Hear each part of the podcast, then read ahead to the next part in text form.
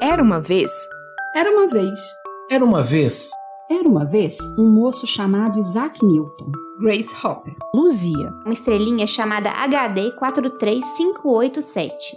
7,7 bilhões de pessoas. Era uma vez o estridente som do sinal da escola. Um reino nem tão distante. Um mundo habitado por várias células, tecidos, ossos. Essa história começa há uns 75 anos. O sol estava se pondo. Era uma noite escura no sítio. Na beirada da nascente de um riacho local de água bem limpa, nasceu o Grion. Mas a história não acaba aí. Esse é o História de Ninar para Pequenos Cientistas.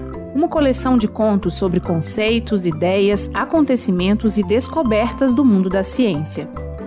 Nessa primeira temporada, viaje pelo corpo humano e saiba como funciona uma vacina e o trabalho dos neurônios.